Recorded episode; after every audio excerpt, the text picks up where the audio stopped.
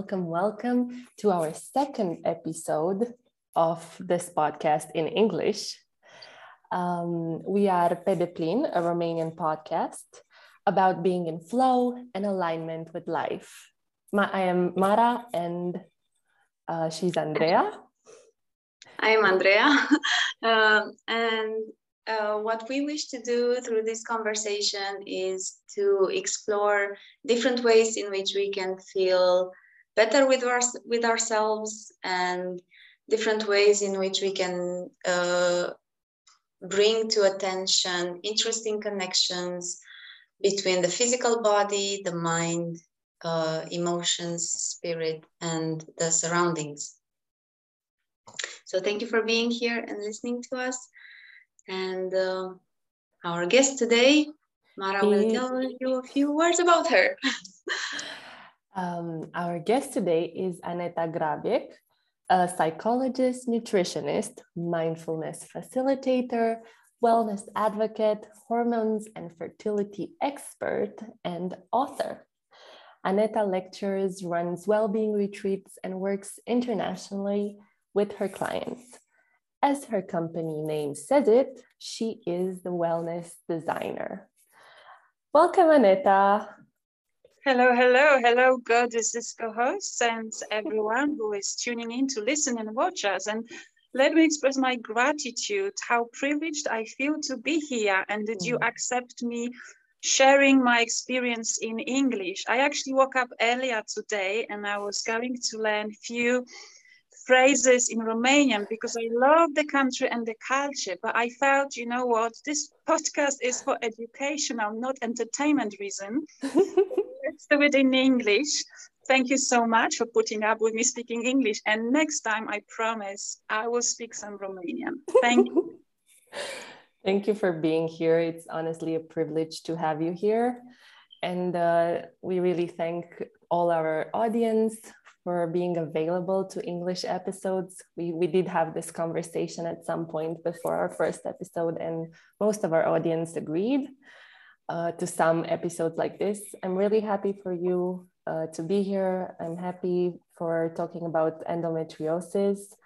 Um, and just, I'm happy to share you with Andrea and with the world because uh, I, I met Aneta when I was during my first university, I don't know, a few years ago, when I rented a room in her Airbnb. And then I just remember how fascinated I was by our encounter. You were the one introducing me to daily green smoothies and uh, and also sharing so much of your knowledge about wellness and well-being. And yeah, at that point in my life, I've never met someone so knowledgeable in holistic health. And I, I was deeply fascinated. And I'm really glad that we kept our friendship going. So here we are. I'm so, so happy to hear it. And that passion and sisterhood is mutual, you know, it's just, I love what you create in your life and also sharing this podcast with the world and with women to help them to educate themselves. I believe knowledge is power. And when we empower ourselves, especially about our body's emotions, then we can advocate for ourselves and make decisions that will be good for us and for everyone around us as well. Hmm. You know, the, the reason why we're doing this endometriosis podcast is um, we, me and Andrea, we had a conversation at some point and which at which we said, how about doing episodes about issues that our friends have. And uh, yeah, I'm just keeping in mind one of my dearest friends that is going through, uh, that recently went through an endometriosis surgery. And um, yeah, just also all women that go through this challenging condition. Yeah. Shall we maybe start with um, explaining simply what endometriosis is? Because um, through my experience, well, I will tell you my personal story, but also the stories of my clients. And um, when I first started menstruating, and I just thought it was pretty normal, you know. I, then I was told by my mother, grandmother, oh, it won't be so painful when you have children. Mm. So I'll tell you what was painful. It literally felt like someone was stabbing me in the stomach, literally kicking, with a lot of cramps, with a lot of mood swings, and with very heavy menstrual bleeding with a lot of clots. So that's just one of the symptoms of how endometriosis may feel for women. Um, what endometriosis is. So simply speaking in a very um, casual language, so we don't sound like we medical students. Um, in our beautiful womb, also called uterus, we've got endometrial lining and what's fascinating about female body is that this lining gets cleansed and sheds off every month. So we menstruate we're clearing the womb. That means pregnancy didn't happen. Then we come to ovulation when estrogen or estradiol there are different types of estrogen but just stick to one female hormone, hormone name for the purpose of this podcast is increasing, that it reaches its peak, that means that ovulation may happen. When ovulation happens, an egg meets sperm, about eight days after conception happens. And when conception happens, endometrium, which is that space, the floor of the uterus is thickening because it's preparing to host this embryo. Mm. That means bleeding doesn't happen. In case where pregnancy doesn't take place, endometrium is shedding off, and this is where we come with the monthly bleeds. Hmm. So endometriosis is the condition when the cells of endometrium grow outside the uterus. And where those cells can grow, they can grow around our organs. It could be, in most cases, it could be at the back behind the uterus, which could be around the guts microbiome. So many women will complain about sharp back pain or back along the leg because this is where inflammation happens. Then it could be around bowel movement. So this may contribute to diarrhea or the opposite constipation and sharp pains around your liver as well. But it could be also around your reproductive organs, which is your ovaries and fallopian tubes. When that happens, that may cause infertility and even further um, um, painful complications. So this is endometriosis. Now, when we think what else may entitle towards um, the painful conditions, we also have endometritis, which is simply speaking um, a sort of imbalance and inflammation in this endometrium, in that layer, in that I would say, flooring of our womb. And hmm. another condition that very often accompanies endometriosis is adenomyosis. And adenomyosis simply is just endometrial cells growing within the womb, but not necessarily within this endometrium lining. Now, about 90% of women with endometriosis will have symptoms which I've mentioned. Could be that very painful periods, could be the pain all month long, could be the pain during intercourse, could be heavy bleeding, could be cramps, could be a lot of emotional um, challenges as well, because when hormones get affected and when this nicely synchronized orchestra gets out of balance, let's say one of the hormones, estrogen, is very high, which is very typical for women with endometriosis. That means progesterone is lower. When progesterone is lower, that means our whole cycle is out of whack. That means our moods will be not where we want them to be. Our sleep will be affected and we will be more reactional than responsive to their words. So hmm. that's simply speaking what endometriosis, but I also wanted to explain what endometritis and adenomyosis is. And you mentioned that your friend, that podcast, this episode was made because of people around our lives. And when I was at first, I wouldn't even say diagnose because the only way to diagnose endometriosis is actually to have this surgery operation called mm. laparoscopy. Mm. That's the only way uh, you may be having a scan, vaginal intra scan, and that scan may just say that you've got some sort of inflammation, and they may say, we suspect that endometrial cells are outside the endometrium, but that's just a suspicion. The only way to actually see what's going on is to go for laparoscopy. Now, I'm very hopeful that for your friend who just had that surgery, this is one and only the lifetime. However, I have to be honest that very often the surgery needs to be repeated because the cell keeps regrowing.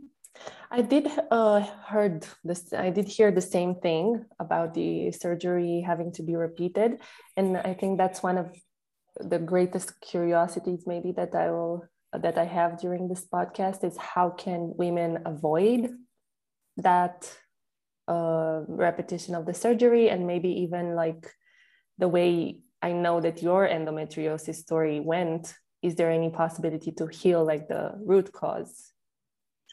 I will beautiful that you want to look for the root cause just rather than clearing off the symptoms. Um, I was diagnosed with stage two. So they are stages one, two, three, four. Four is very severe stage of endometriosis. And I have no idea what stage four feels because my stage two, every month, luckily with endometriosis, your cycle is quite regular. Whereas with PCOS, you never know when your period and ovulation will come. With endometriosis, it tends to be very regular. That means that you can predict where the pain is going to hit you. However, some women, they feel pain all month long. In my case, I knew that the first three days of my life, I was training dancing. I knew I had to, and you know, you were a teenager. You've been very uncomfortable talking, oh, you know, I'm dying because I got my menstruation. So I would have to always pretend that I'm sick, I'm not feeling well. Because the times, you know, I'm, I'm older than you, uh, we weren't so comfortable. Uh, female body menstruation was the time of, of the subject of taboo. I'm glad now that we're opening up and the society everywhere around the world is more understandable and accepting the concept that there's nothing to be ashamed of. And we, the reason we're doing this podcast as well, right? So I was on a very strong painkillers every single month because I would faint, I would vomit, I would bleed so much I couldn't function. I was in bed literally every single month. And this is the case of many of my clients as well. And because the only prospect from medical care I was given was a surgery, and me and hospital, we, we're not friends. Mm-hmm. Maybe I'm not brave enough, but just entering the hospital and that smell and the, the, the color of white, my mom worked as a medical doctor. Um, I was just so desperate to find anything that would help me to avoid it. And then I started studying English, which contributed to the fact that I was reading medical journals and I was reading anything else holistically possible for me. To see what else I could do for my body, I started getting interested in hormonal health, detox, toxicology, and nutrition. I had very special relationship with chocolate, sugar and chocolate. It, I can only say it was a very passionate relationship. Um, I'm not too ashamed. I love sharing it because I think it's going to help many. When I was a student and I was writing my dissertations at night, because it's the best time to study, I would have a jar of Nutella and I would have a spoon and a spoon and a spoon, as two of us. and the jar would be gone within a night. Okay? I mean, if you think a jar of bad quality butter, a lot of sugar, powdered milk, and some sort of chocolate-like substance. Inflammatory foods.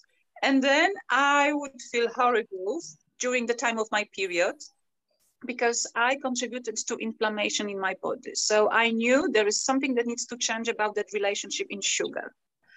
Slowly, I actually wrote an ebook about it. Anyone is interested, I'm very happy to send them um, information about how to um, quit your passionate relationship with sugar and uh, replace it with healthier versions. So the most important thing for me was to quit sugar. I'm not saying I totally quit sugar, but I replaced it with very good quality dark chocolate. And if I was to have a cake, probably I will bake it now. Uh, it's homemade and my taste buds change. So you don't need so much that food. Oh, also, if you eat more proteins, your body doesn't create so much energy from glucose. So definitely processed sugar, definitely looking into inflammation in your body. Why? Because women with endometriosis, and endometriosis is autoimmune condition, are predispositioned genetically to higher level of inflammation. Inflammation is a state in a body where the body doesn't function optimally because something is disturbing it. Very often this disturbance is our lifestyle, which is the food we put into our mouth, the nutrition we food into our mind, okay, everything we feed our brain with, which causes stress, anxiety, all this emotional disturbance, also the amount of sleep and how we move our body. So I looked into all those things. Sticking still to the food, I reduced dairy products. Hmm. I was lucky I never loved the milk. I wasn't in love with cheese. Um, just sometimes kefir and maybe like good quality full fat yogurt. But I've noticed for myself that my body started feeling better. I'm talking only about endometriosis and my periods. But seriously, when you reduce dairy products and sinusitis, if you struggle with eczema, psoriasis, and a skin condition, you also notice and gluten. And I wouldn't recommend anyone to go for gluten-free products as of the natural food is stripped of gluten and replaced with something else because it doesn't make sense. But just looking for foods that doesn't contain gluten. That means eating more veg and fruit, eating more beans, eating more pulses, eating more homemade warm liquidish soup. We constantly go for that burger, pizza, this is what I mean, pasta three times a day, this will cause inflammation. So this was my start. Then I looked into supplements. And the number one thing I recommend every woman is fish oil. Fish oil. It's just a beautiful thing.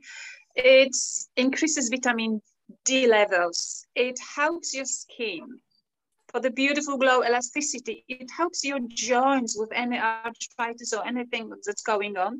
For me, it was that killer for any inflammation in the body. So if I tell you now that for the past, I'm celebrating every year, it's our 17th year that I haven't taken anything during my menstruation and I can literally function. I can go cycling, swimming, going on holidays, living my life without any pain during menstruation. So if anything, I'm the best evidence that what I'm sharing with you right now works. And I've never had any operation. So I'll be preaching about it for the rest of my life because I very important message to share. Continuing also, I don't drink alcohol. Okay, I never did. And I'm not saying you must quit. I'm saying consider reducing the amount of alcohol because alcohol is also inflammatory. Mm-hmm. And I know some women will say, yes, but my friend drinks a bottle of wine every evening and she hasn't got endometriosis. I know she doesn't. And I could also say, say this is not fair. Why do I have my sister doesn't? But you know, putting ourselves in a victim mode is not really finding a solution to our problem. So have a glass of good quality wine instead of bottle of some sugary spirit. That would be my idea. And caffeine. I found for myself, I love my coffee, but I'm now drinking only decaf, good quality decaf. You don't want it to be naturally bleached, so striped of caffeine there is something called Swiss water method process, and I'm not a chemist uh, to explain it to you, but if you research that, that provides a good quality, naturally um, decaffeinated coffee. So it's a beautiful taste of coffee if you like the taste, and slowly your body will get used to of functioning without caffeine. But for me, surely was that sugar, um, no caffeine, and fish oil. These were the three things. I also take other supplements, but maybe that's conversation for another time. These are probably the basics that I would recommend every single woman to try. Mm. Aneta, can you uh, tell us also the explanation for the no caffeine? I'm just gonna do a parenthesis here. I went through a hormonal reset uh, program with Aneta a few years ago, and that's since that's when I I've also stopped drinking coffee, and it made so much sense for me then. So I, I would love that explanation. Sure. So I will do in general for any human and I will do for endometriosis. So for endometriosis, simply speaking, is that inflammation. So coffee is highly inflammatory food. Also, um, when Andrea gets to speak, she will tell you as a psychotherapist, um, because we already had a little chit chat before we went live, um, how much endometriosis affects us emotionally. And emotions are driven through cortisol, that hormone of stress. We need a bit of cortisol because cortisol is our motivator. So what I'm trying to say, we need a little stress in life. Think of a little baby. That baby needs that cortisol to stand up and start walking. You need a cortisol to go apply for your new job, to propose to somebody, to do anything you dare and dream to do in life. But you just need a bit little doses to keep you going, to motivate you, to help you focus. However, if we constantly feel like being chased by a dinosaur, so this is when we've got too much cortisol, that's not healthy for us. That affects and depletes us of everything else. Um, and we don't function well, we don't sleep well. So if we rely on caffeine, and don't get me wrong, that smell of beautifully brewed coffee, you have a cup and you feel like a billion dollar babe that you can climb a mountain and I don't know, learn to speak Chinese within a few minutes because this is how the brain is wired. And suddenly you notice you're so high and it starts dropping, dropping, dropping, dropping, dropping very quickly. And then you reach either for another coffee or you reach for sugar because your body is demanding straight away kick me up, push me up, push me up. I want to stay on that high. I want to stay on that level of concentration, clarity. So coffee constantly increases that cortisol feed.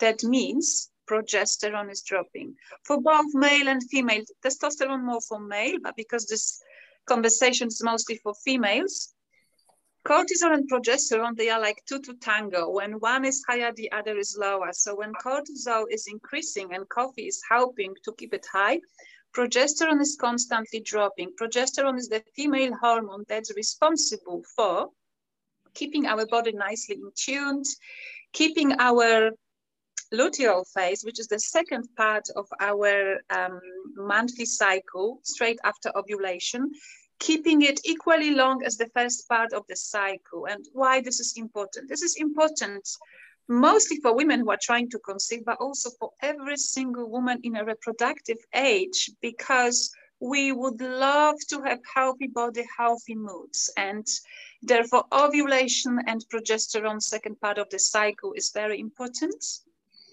And caffeine depletes that. So you very soon notice when you allow yourself a week first to recover from coffee addiction, because that probably takes at least a week with the headaches, that you start feeling much better, that you feel that even level of energy with your body, within your mind, without dropping, without desperately asking you to feed it on caffeine or sugar. So I hope that somehow helped to clarify why coffee and caffeine um, is not so hormone friendly for, for women. Mm-hmm. Yeah. I guess this also says something about um, this need for clarity and concentration and just living on that high edge. Um, just tell something about our general mood, like because maybe through our um, lifestyle choices. Uh, we are more in a low level functioning and then this kind of highs they just they make it all thrilling and it feels like hmm, life could be different. but what you're suggesting, and this is for endometriosis, but I'm lifestyle affects absolutely everything. Uh, lifestyle choices, I mean. Um, uh, but I feel this is also valid for um, like for everyone. The, the way we the, the level of functioning where we actually uh, place ourselves day to day and uh, through, the, through through through your suggestions uh, uh, this level could go naturally higher and we could be steady uh, in a higher level functioning so beautifully observed angela yes so let me tell you the, the, the average typical example of human being. Okay, watching Netflix till midnight or 1, 2 a.m., catching five, six hours of sleep, waking up not naturally, but with the alarm clock, starting the day with Instagram, Facebook, and strong coffee, because that's the only way to function. So we know already that we chasing the past. We already on this fast pace. Okay, I need to catch up with the day. I need to catch up with life. Then around 11 o'clock, okay, I need another pick me up, maybe another coffee. So we know cortisol is already high. We know hormones are a bit upset, but nobody has the time to tune in with it because we have to function. We need to be high performing human beings. However, so far we only human doer, not human being. So we on a different level of awareness we might be on that brain clarity but we're not aware we're not conscious of ourselves and world around us so if we for starter counted eight hours back to the time where we need to wake up okay so let's say we need to wake up at seven if i'm in bed by 11 and instead of doing netflix I might be reading a few pages of a relaxing book or, or maybe literally I love to start a day and finish with gratitude practice. It's how helps to work my neurons in my brain. It takes me maybe 20 seconds. I wake up and first thing in the morning, I find five positive things I'm grateful for in my life, that given moment. And the same going to bed. And it doesn't mean that I'm rainbow and unicorns all life long and all day long. I'm not. But reminding myself this positivity in my life helps my energy to keep high. It's like when we call vibrations, right? It's that thing that I'm increasing my vibrations. I'm seeing challenges in life, but because I'm so strong and I'm so centered within, that my body feels relaxed. When my body feels relaxed on the emotional level, the physical body relaxes. When the physical body is relaxed, that body is working for me, healing me. It's working with inflammation as well. It's providing me beautiful digestion. It's providing me good night's sleep. It's increasing my progesterone and keeping my cortisol on the right level. Mm. So it's all tuned in mind and body and how we respond to it and what we invite and what we expect out of our input as well. So, would you say that um, maybe people that suffer that are suffering from endometriosis should even like take more care of themselves emotionally, like um, even do it extra because they suffer from uh, constant inflammation? Absolutely my personal experience and the women I worked with, I know who have endometriosis, autoimmune conditions, they are highly sensitive people. That means that you need to tune in with yourself so you understand what is it that you need when you need. I know we all have lives, families, responsibilities, but just finding, I'm talking about five minutes a day when you just for yourself when you're charging yourself just like your phone. Hmm. Okay, and it could be literally silence, could be talking to your body in a nice, positive, compassionate way. Praising yourself because being a woman, let's face it, we we never good enough, right? We we never pretty enough, we never successful enough, we never slim enough, we never enough. So we need to turn this conversation into feeling enough comes to the world, our bodies, ourselves, about our competences, because this also feeds our brain, feeds our mind, feeds our emotions. Therefore, it heals our body. Mm. Beautiful. I love that. Um, what what comes to mind now um, uh, from my experience and also the people I I worked with that are going through this condition um, that sometimes so first this need for self-care um, feels maybe feels good like because you get um, uh, positive results and uh, you see just just how well it feels in the body. Um, mm, but after a certain time it can become like a, a fatigue like a care fatigue. Like it it can become like another one of those uh, to do things. And it can be overwhelming. I especially when the condition is more serious and there are more um, uh, much more things to look into uh, and i don't know food restrictions are mm, mm, more and um, and i'm i'm curious if you could speak a little bit to that when when or if we reach that point of caring for fat oneself fatigue. I don't know if this term exists. I just made it up in my mind. but fatigue is a good term. However, I believe you might be more referring to um, the effort we put for the results we achieve, and that women may feel like, okay, I'm giving up because it's so much effort and it doesn't mm. bring the results. And I believe it's you know, in English, there is a saying constant gratification, which means if mm-hmm. I put my efforts, I want it right here, right now. Bring me the results, show me the change. And this is normal human behavior. I also work with women for weight loss, and I never offer any crazy diet. We work hormonally slowly to work on inflammation, food intolerances, indigestion, blood sugar and hormonal balance because and i tell them it takes time at least three months to start noticing the changes in the body because my privilege and role is to guide somebody teach them educate them so they understand their body what works for them because one day i want to wave to them i want to say goodbye you independently now take care of yourself I don't want to create people addicted to me and my knowledge. I want them to get their knowledge themselves. So if I tell you that I wasn't feeling amazing over day, I suffered with endometriosis for good 15 years. Okay, and I was back and forth searching for something. Medical system then wasn't offering me anything but painkillers and surgery.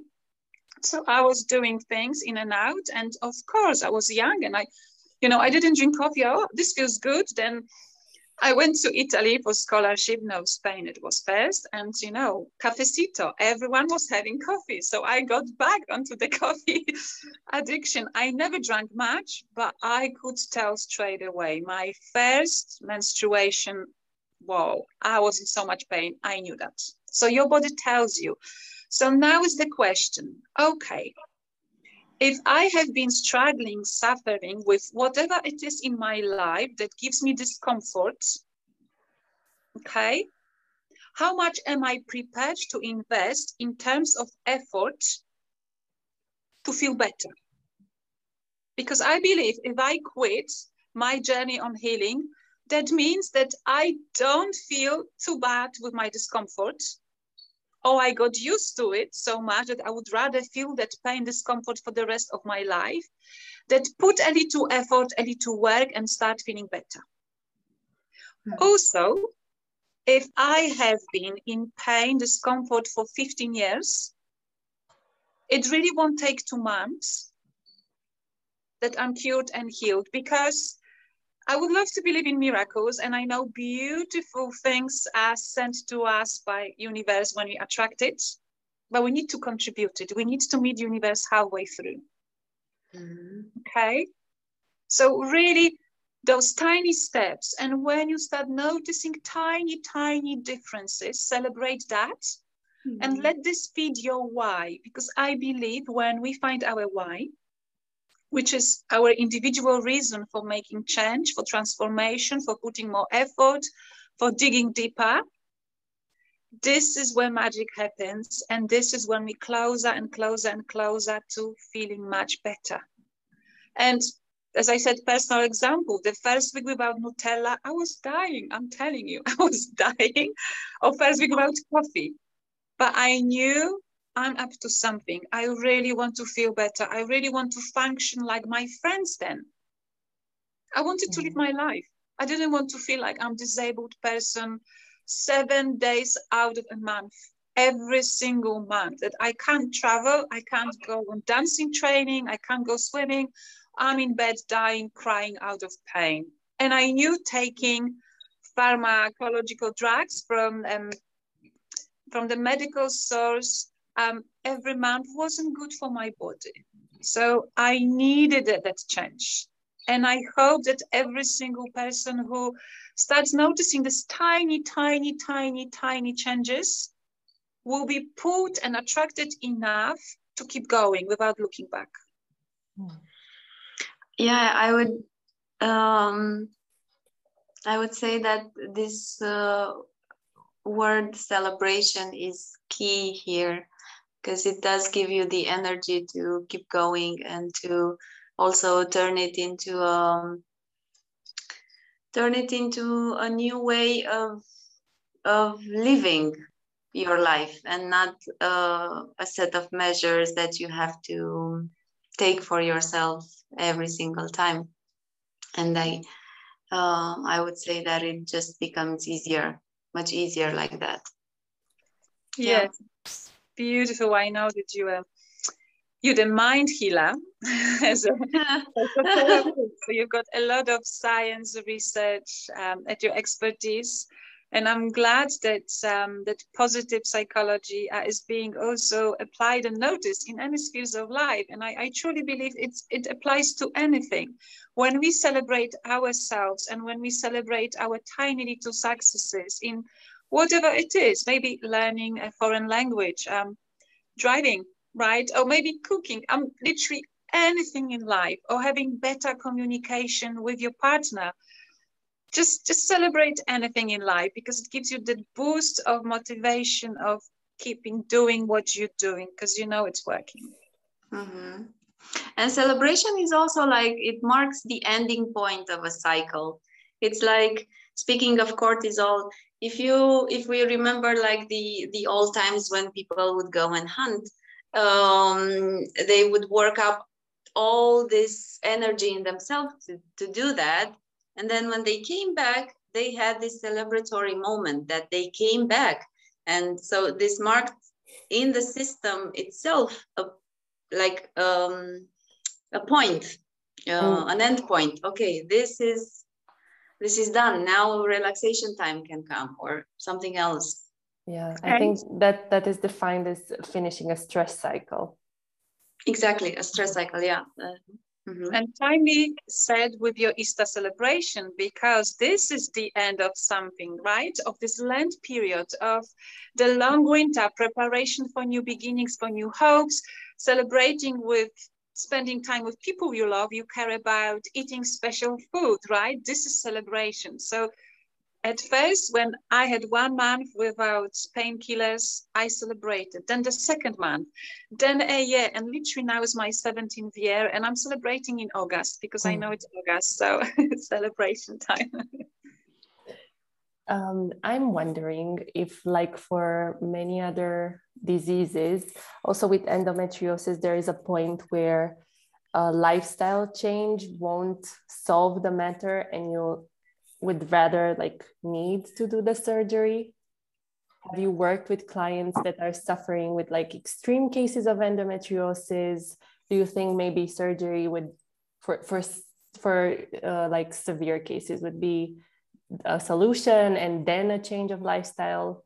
Because I, I kind of feel like bringing this up because maybe there are people listening that are in situations that are really very bad right now and i want i wouldn't like them to feel you know guilty for not being able to just fix it with a lifestyle lifestyle change right now thank you for this question and yes i have been very lucky and about 70% of my clients I dare to call them lucky that just doing the, the nutritional changes. But as I said, this is just the, the peak of the iceberg, what I mentioned. I could talk about it for two days. What else can be done nutritionally?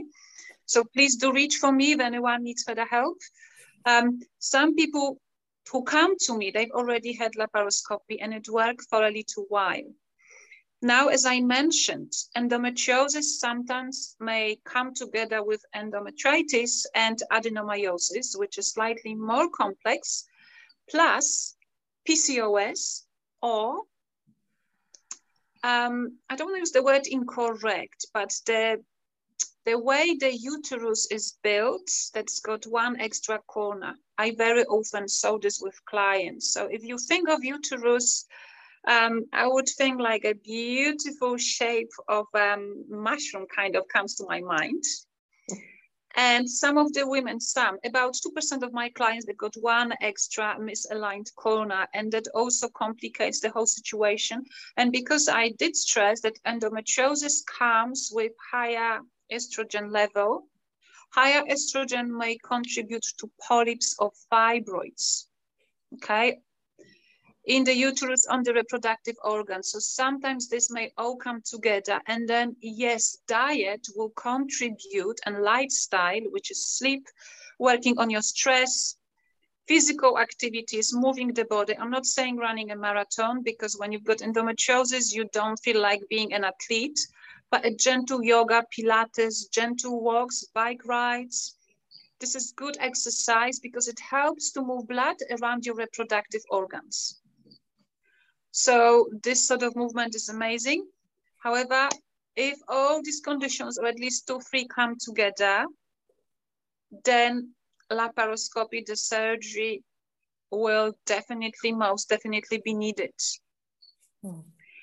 One thing I will share now that I read um, maybe a couple of months ago, it was definitely this side of Christmas, I'm talking 2022, that um, university um, or lab laboratory of University of Oxford has come up with the blood test that will be able to confirm endometriosis without laparoscopy. So it's mm. an amazing discovery for all the women who have and will be struggling with endometriosis because instead of that procedure, there'll be blood tests that will be able to confirm if the given patient, the given woman is suffering with from endometriosis. So I think we're moving in the right direction there.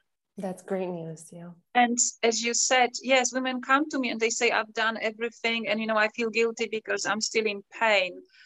Very often there is the lifestyle factor and genetics. Okay, so if genetics takes over the lifestyle factor and your mother, your sisters, maybe your grandmothers had endometriosis, then we have to apply more rigorous, I would say, treatment and healing. But um, I haven't yet met the person, the woman, and I've been doing this for 20 years, who hasn't noticed improvements. I'm very hopeful that for everyone who educate themselves enough to suspect they have endometriosis and start going either way they choose that resonates with them, either holistically or medically, I do believe they will start noticing the difference in a positive direction. Mm, awesome.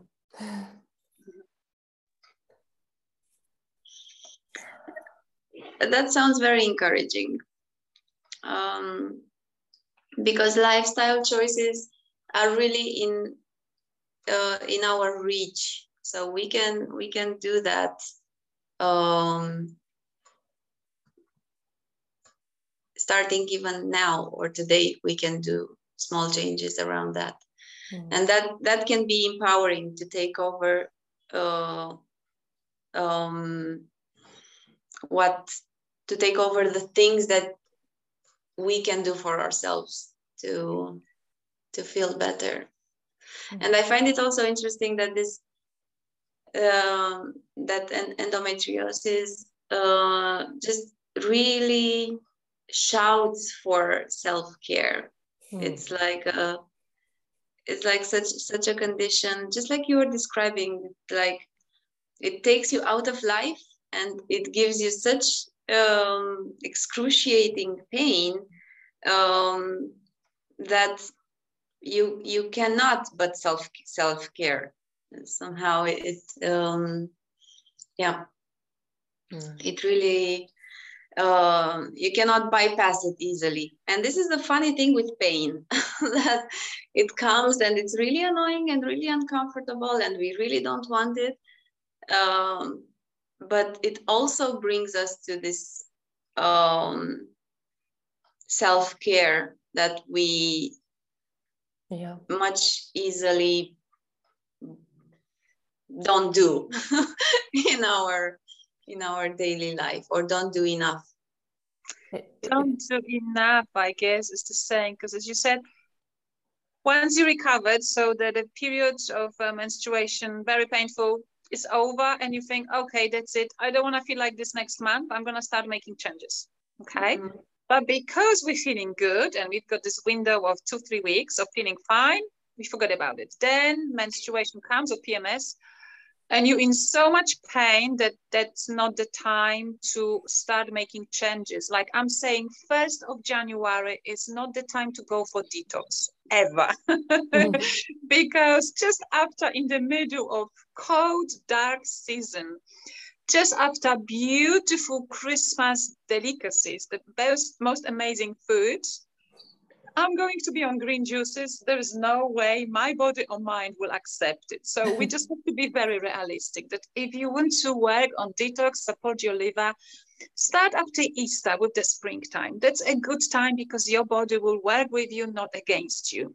The same if you want to work holistically on your hormones just so your next menstruation will be better start day six, seven of your cycle when you finish the bleeding, when your hormones are in the honeymoon peak, when you feel strong and confident. Start with, for example, drinking chamomile tea, ginger tea, nettle tea, beautifully cleanses. Actually, I didn't mention, I forgot to mention. So I said so I'm repeating the knowledge. So we've got a lesson everyone is learning that endometriosis proves, shows that we've got excess of estrogen in the body. That excess of estrogen is stored in our beautiful organ called liver. So liver is like our recycling pot. So everything goes to liver and liver decides, okay, this is waste stay in pancreas for a bit, oh, this is good, turn into glucose, go around the body.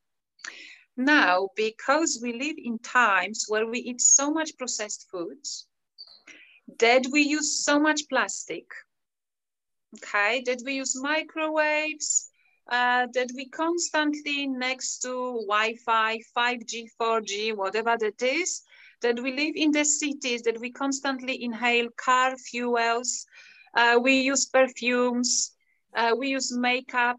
You seeing I'm, I'm flashing my nails, but uh, I can't ever do that. And I'm actually, I found online natural uh, nail polish, okay? It's only occasional, but just so it doesn't disturb my body. Because think, everything we put on our skin, our skin needs to work like immunity to block it, okay? What it doesn't block, our liver is dealing with it. So all this excess of estrogen is stored in our liver. So from time to time, we need to help our liver to get rid of it. One of the ways is to eat more fiber, more veg and fruit, raw food, okay? Another ways, I would say nettle. Nettle is amazing liver cleanser and also supports healthy level of estrogen and iron. Women with endometriosis are prone to heavy monthly bleeds. That means they are losing a lot of iron. So yes, eating red meat. Some are vegetarians, some are fine with eating meat. Great thing to do. However, meat contributes to endometriosis, a tiny, tiny research. So I'm not saying going fully vegan. If you feel your body needs meat, eat your meat, get your iron, get your vitamins B complex, drink nettle tea. And I remember that two times I was in Romania, you've got so much of herbal knowledge. The country is so open, and because nature is so abundant and generous, drink your nettles. I literally went, I was picking up um, nettle leaves drying when I was in Romania in the summer and um, making infusions with hot water. So just a little tip, maybe it helps mm. anyone. It's also going to be the season. I think the summer is the season for nettles, right? We can also actually, eat them. Spring. Spring. Okay. Yeah.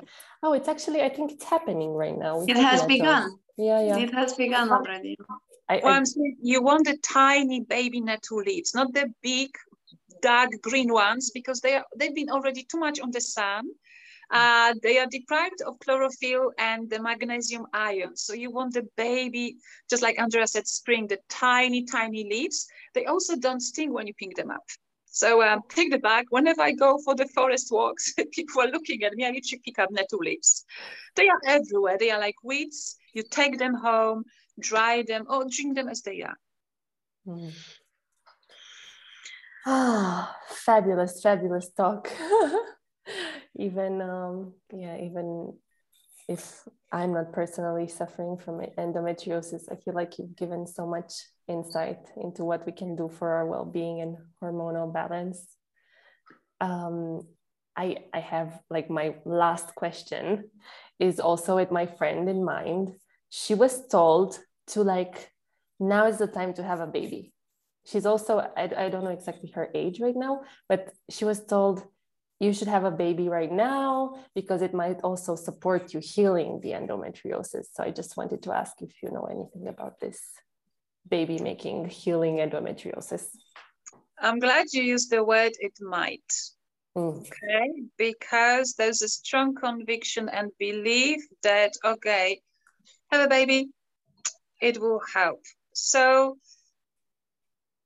in about 60 70%, having a baby that is, we talking giving birth naturally. It's it's the release of the hormone prostaglandins. Actually, I don't want to mix too much with hormones, but for women who feel that strong pain and cramps that are described for me felt like stabbing in a belly or someone kicks you, it's the increased level of prostaglandins. And prostaglandins is nothing else than when I described endometrium and when embryo didn't settle or conception didn't happen, uterine lining is shedding off, it's cleansing, so that monthly bleeds happens. So our uterus needs to contract. So it contracts to cleanse and release. And with in women with extra inflammation and endometriosis, these contractions are so strong through increased prostaglandins. Therefore, it literally feels like like um, giving birth pains. Mm. So giving birth, not through C-section, but naturally may help. However, getting pregnant may be a problem. Oh. Okay, with endometriosis because it may affect eggs quality. So I wouldn't like to go into such a bad case scenario as miscarriage or chromosomal abnormalities, but that poor quality egg and the host, which is the uterus inflammation, may not um, support conception. That means that sperm and embryo may not meet. So in very lucky cases and scenarios, if women is under 35, sure, 70% will succeed and there is a hopeful news that they will feel better. However, I had personally um, few clients, they felt better after giving birth and they gave up on my lifestyle advice because they had a baby and you know, you wake up at night and you feed every two, three hours. They got back onto the lifestyle of surviving on coffee and sugar. So if you implement everything together, step by step, without putting yourself into i need to do it all right now. No tiny step choose today maybe drinking netsu maybe um, finding chamomile tea maybe sticking to one cup of coffee a day maybe reducing your alcohol or uh, working on your relationship with sugar or addressing your sleep and uh, managing your stress differently. Just tiny little steps but just so you feel this is a journey, a life project to your healing and not short-term fix. So find a way, it's project you, and you've got all life to create the best relationship with yourself, living the best, happiest life and feeling the most amazing in your body. You're a goddess inside out. So allow yourself time to live it, to feel it, to function that way as well. Mm. Mm. Beautiful. Yeah, yeah, yeah. Beautiful. You see, Andrea, why I wanted to do an episode with Aneta. Can you can you feel the inspiration? Yeah, yeah, yeah. I can, and I, I fully trust your choices. I I, I I love the people that you you bring to to our conversation. Oh, you, you sweet ladies. I'm just a mirror, you know, I'm just taking it out from you. It's just a mirror. well, maybe we are also mirrors to you. when women come together and they are not afraid of their powers, mm, beautiful thing happens. So our mission is just to empower more females. True. Totally stand by that. So tell us, for anyone listening who would like to work with you, how can they contact you? What are you offering? Is there anything that you're planning for the near future? Probably the freshest, most exciting news is that my book, How to Get Pregnant Shortcut to Your Fertility, is coming out. And although the title says How to Get Pregnant, the book is for any woman in reproductive age who would like to balance her hormones. It can be for a teenager and 20 something. If they would like to balance their hormones or planning on pregnancy one day, so they understand how hormones work and how to feel empowered about their bodies and be their own advocate in front of the medical system. Mm. So that book is already the publisher and will be out May time. I so hope so. Um, you can find that book and more information at howtogetpregnantshortcut.com. But also you can find all the informations that myself and my team share, possibly Instagram is the best source under the wellness designer. And you can contact me via that platform. Um, it could be for a little chat, it could be for a session, it could be for a group coaching. I also offer Tuesday evening um, yoga sessions, and those sessions happen to be female oriented with autoimmune conditions and fertility challenges. That's 8 p.m., 8.30 p.m. Romanian time. It's one hour online, so if you come back from school, uh, from work and you've had your dinner, you've rested, you can join us. It's a very gentle practice. Practice. I don't like to call it a yoga class because it's a well-being session. We work on mindfulness, meditation, breathing techniques, mindset, and also physical body moves for healthy reproductive health, which is representation of our general well-being. Hmm. Beautiful. Sounds lovely. Congratulations for your book. Yeah. Thank you so, so much. I can't wait for this baby to be out because it's been on my mind for about 20 years. And I heard the universe was talking to me from my clients please write about it, please write about it. And it felt it's about time to help more women to be empowered and feel in charge of their bodies because when we know better we do better right mm. Thank you very much, Aneta. Thank you very, and thank very much. Thank you for your time and everyone to listen as well. Wish, wishing you a beautiful, blissful, and restful Easter. And Thank new you. beginnings. New beginnings, yeah. new beginnings, always. So see you next week. and thank you so much week. for We'll tune in as well. Thank you.